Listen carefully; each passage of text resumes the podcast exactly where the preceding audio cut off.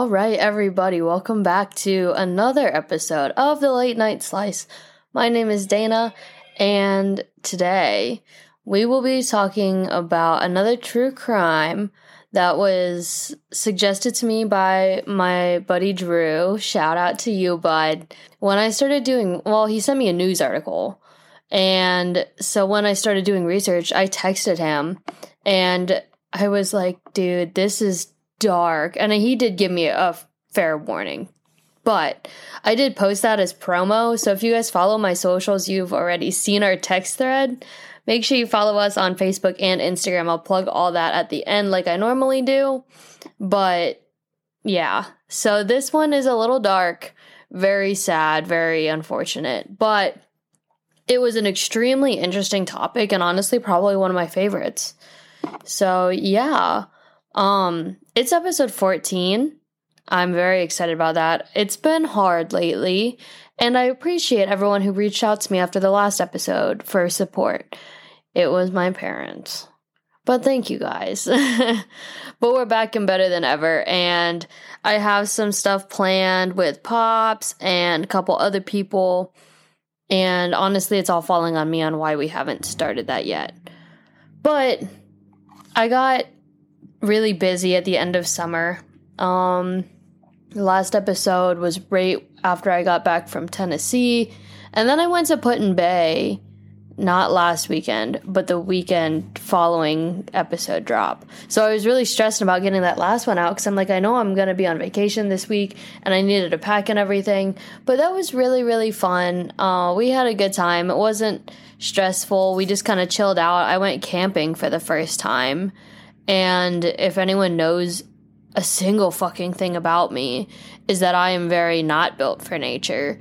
Like, I'm competent and somehow, out of my household of six roommates, including me, I was voted most likely to survive, which is sad. But I'll give myself credit where credit's due. I'm a power lifter and I'm smart. I've watched all of The Walking Dead. So, I mean, that gives me the qualifications I need, right? Right.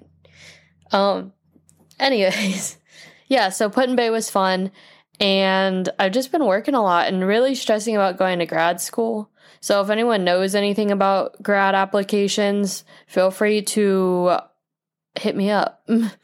because not only am I a first gen college student whose family has not went through the graduate school, let alone undergraduate process, but I'm also a graduate of COVID University.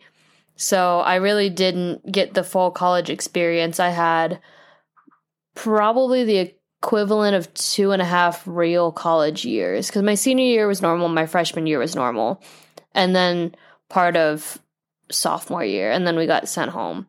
But I, I gotta count my blessings because there are some kids who completely missed out on college and high school. So at least I got regular high school and most of a regular college. And I learned to, work really well from home, kind of. But yeah, so enough bullshitting. Oh no, I can't do enough bullshitting. Guys, I got a cat and her name. If you guys watch anime, if any of you guys watch anime, I named her Pochita from Chainsaw Man. But her name that I call her on a regular basis is Pochi for short. And she is the sweetest thing ever. So if you hear a little bell jingling, it's because I haven't pet her in more than 60 seconds. Um, I went to the local animal shelter in Columbus and I wasn't planning on getting a cat that day. I didn't. Plot twist. It was like two weeks ago. And I just wanted to see the cats. I had a couple in mind and she was one of them. Um, one of her ears is deformed because, I mean, she, she's a shelter cat. But I was going to get this other cat. His name was Salmon and he was a Siamese cat. And I've always wanted a Siamese. But I was like, I'm not going to adopt a cat and then leave it for three days while I'm on vacation. So I was like, if he's here, it's meant to be. If not, then it's fine. Because he did have a little bit of an attitude problem, and I thought it was charming, but he would just get overstimulated and then like bite and scratch. But he never did it with me. So I was like, oh, it's fine. But um Pochi's shelter name was Piper. And Piper's my dog's name back home. And I got bonded to Pip, my parents' dog. And so I was like, oh, well, maybe it's a sign. And she was so friendly at the shelter, but she was scared, you could tell. And if after so long, she would get tired of interacting with people and then she'd kind of get all snappy.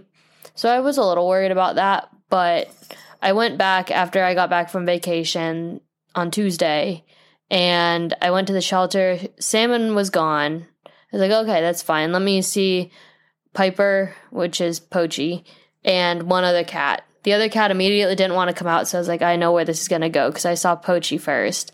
And she was so friendly and she was so happy to see me. And I was like, Do you want to go home? And they told me, they're like, She's been here for so long, and I don't understand why no one wants to adopt her.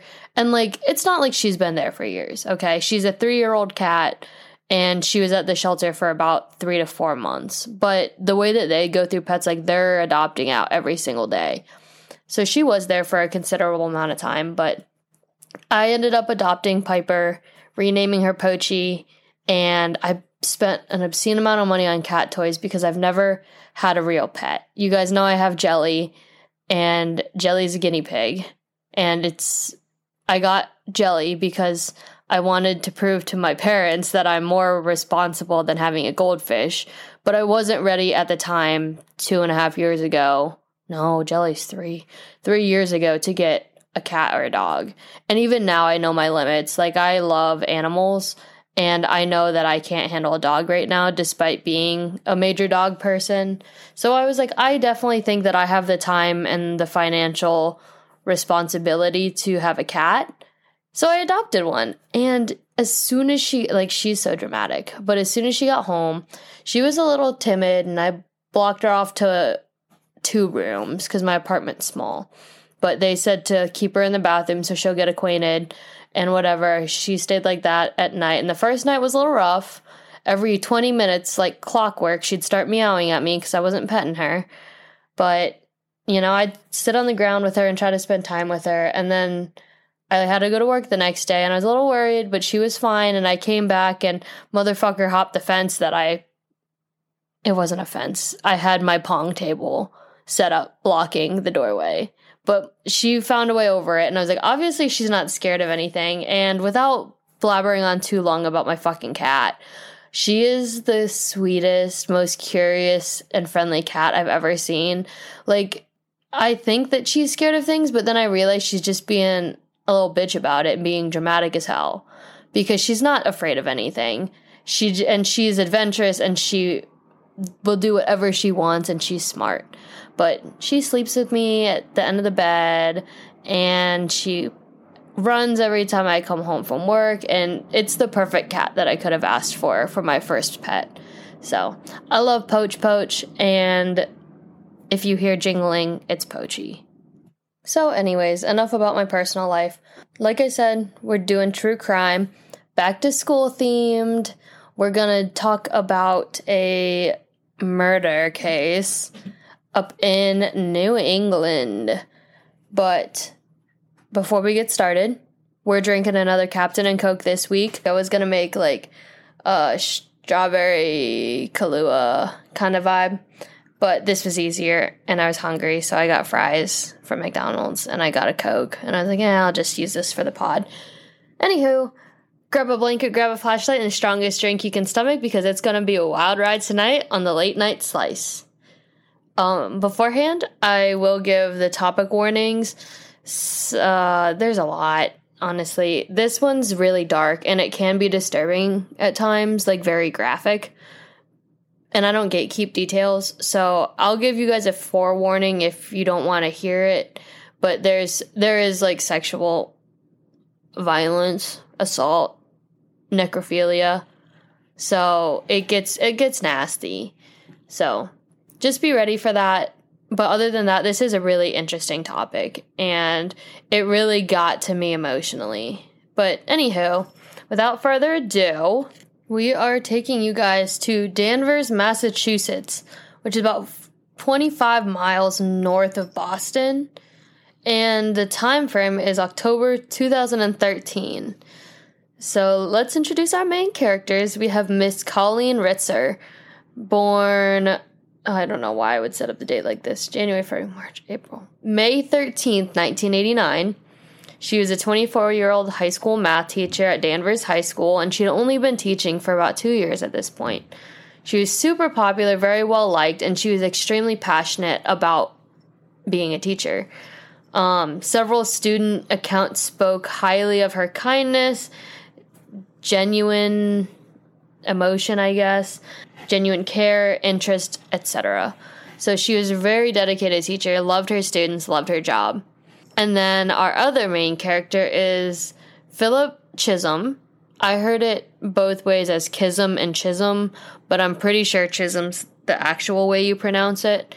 He was born January 21st, 1999, and he was a 14 year old freshman who just moved to the area from Clarksville, Tennessee with his mother, Diana. And they were traveling because Diana had been going through a really difficult divorce, and this was having a really strong toll on their family. No one really had anything bad to say about him.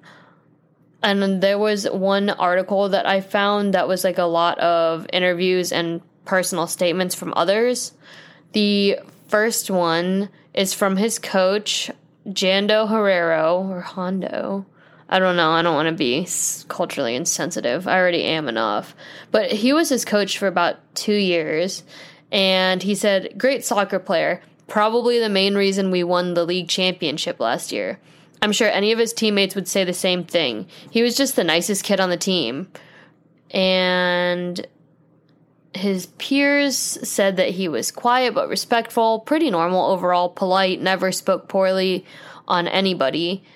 And a personal account was he wasn't like this is some high school girl. Her name's Ariana Edwards, but this is how I read it in my head.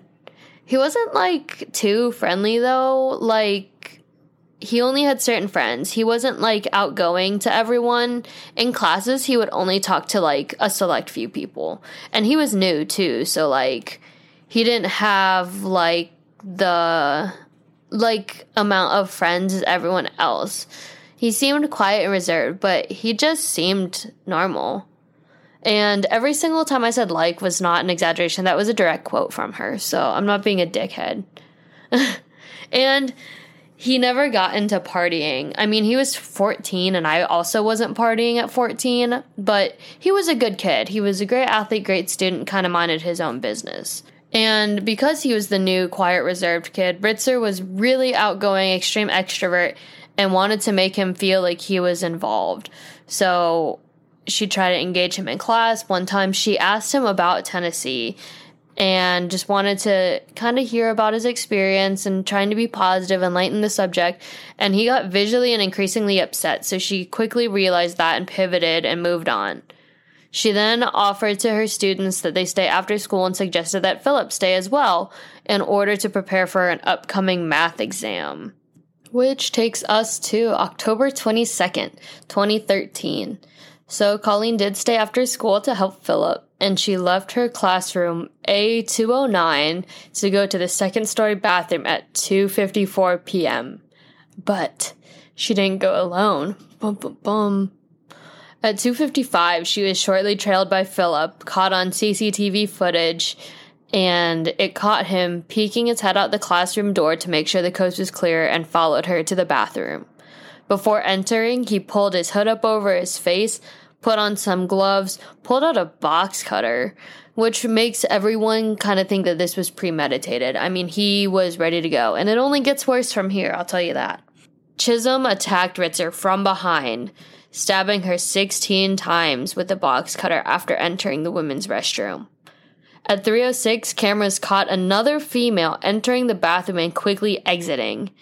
The girl later revealed to police that she didn't actually see the murder, but rather someone who appeared to be changing because she only saw their rear and a pile of clothes on the ground. So either she thought she was walking into somebody fucking and dogging it in the bathroom, or someone changing. But actually, someone was getting brutally murdered and assaulted. So this could have all been prevented if that bitch wasn't such a pussy. This is not her fault. I'm sorry. At 322, you can see him exiting the bathroom covered in blood, only to return moments later with a large recycling bin wearing a ski mask. There's nothing more conspicuous than a fucking ski mask. Which I did read somewhere that somebody walked past him and he took it off, which I don't know if it's worse to just commit to it or like, hey, I'm not committing a crime here. It's just me, good old Philip, you know? I don't know. I wouldn't be in this situation in the first place, I suppose. But he then rolls the suspicious ass garbage can out to the woods behind the school. And trigger warning, this is where it gets really grotesque and gruesome. So if you're not ready for that, skip forward. Eh, I'd say like 45 seconds. Go. Okay, so once they're out in the woods, he removes her body from the recycling bin removes her clothes and rapes her and uses a three foot long branch to also rape her and then he slit her throat. Um several accounts say that she likely wasn't completely dead by the time he got her out to the woods, which that part makes my stomach physically nauseous. Like, that is horrifying. But yeah, so that's where we're at with that. He hid the body and changed his clothes. After hiding the body, he stole her wallet, which contained her credit card and ID. And then this motherfucker went to Wendy's, picked up that good old biggie bag, and went to the movies. He went to see a movie at Hollywood Hits Theater. I believe the timestamp for that was like five ish. Um, and in case you cared, because I did, the top three movies at the box office at the time were Gravity, Captain Phillips, and Carrie, but also Cloudy with a Chance of Meatballs. So realistically, like, I don't know. Part of me was like, I bet he was going to see Carrie or Gravity. But like, imagine murdering someone and then going to see Carrie. I would not. But after his mother, Diane, was concerned about him not returning at his normal time, she filed a missing persons report at about 6:34 p.m.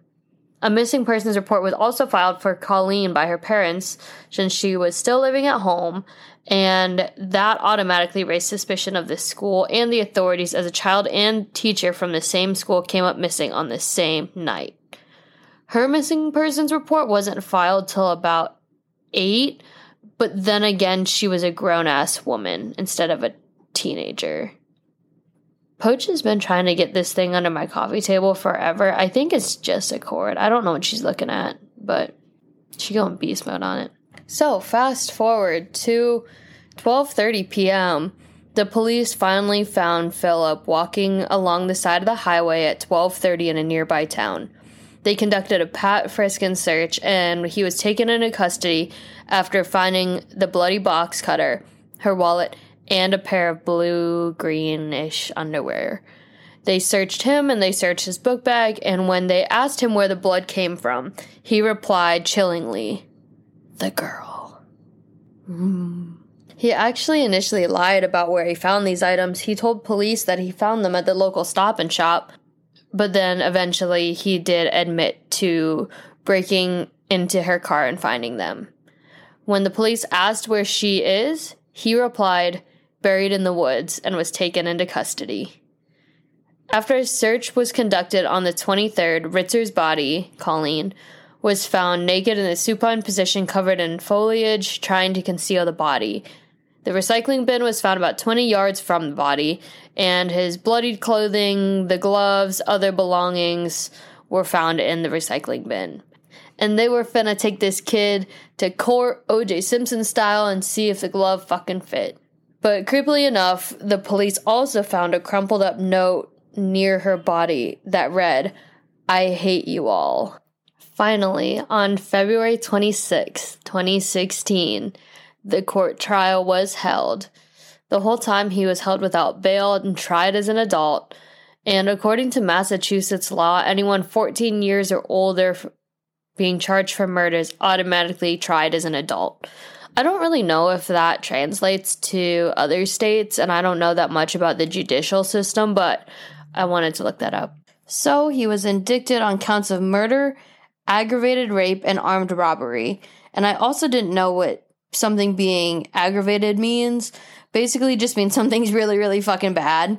Like regular assault is just a misdemeanor, whereas if it's aggravated, it indicates use of a deadly weapon and or causes major bodily injury, which is an automatic felony.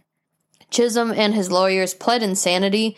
There were accounts that said he was having a psychotic break. He had schizophrenic episodes and he said that he didn't do it, the voices did, but inevitably that failed on his part.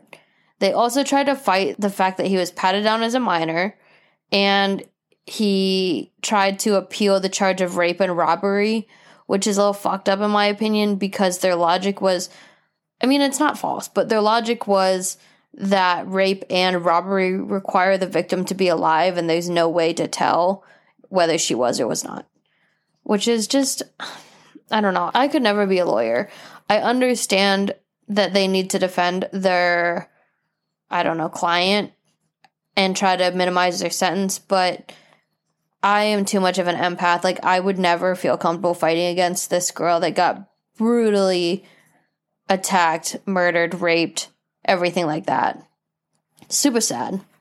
And they also said that his Miranda rights were not read early enough, and it was unfair. The final verdict is that Chism was sentenced to 40 to life with a chance of parole in 2016, which everyone was like, whoa, that's not long enough, and I agree. But after reading a lot of legalese and a lot of paperwork on my part, he's not actually eligible for real parole like we think until he's like 60, and he was 14 at the time. Her parents and the community sided, I guess, fought against that and said it was way too short and not justice, I guess, for lack of a better term.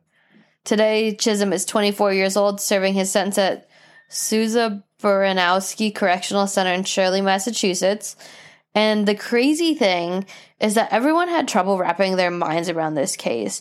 No one understood. So, like earlier when I read that quote from his football coach or his soccer coach, sorry, he continued on. It's completely out of character. It's not something that I would ever imagine Philip doing, you know, or anything like that. Always the most respectful kid that I've, you know, had around. Yes, sir, no, sir, stuff like that. He also said, I want to see what else there is, you know? I want the whole story to kind of come out before people really cast a lot of judgment on the kid. His uncle, who still lives in Clarksville, told a CNN newscaster he might have been upset. You know, teenagers, what they go through. He's 14, growing up still.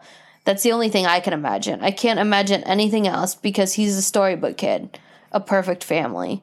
And that's kind of what they named him after this case is that he was the kid next door that you would never imagine doing anything like this, but he still did the unthinkable. And that's what made it really sad is because he was so young, he was going through a lot. And I'm not pardoning that. This woman deserves so much better. She seemed like nothing but an absolute ray of kindness.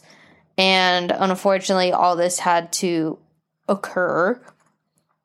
But I did look her up and I found her Twitter. And like, it wasn't her most recent tweet, but it's her top tweet it was no matter what happens in life, be good to people. Being good to people is a wonderful legacy to have. And that was posted on August 11, 2013, just two months before she died. Her whole Twitter was all super positive, motivational quotes, and like resources for teachers. Like she seemed like one of the kindest people you would ever meet. But also, you know, he was a kid. And I'm, like I said, I'm not dis- dismissing anything, but hate to see it, you know? I got a lot of this information from a documentary on YouTube, and it'll be linked in the comment section below. So if you want to check that out, it has a lot of really good pictures and videos from the trial.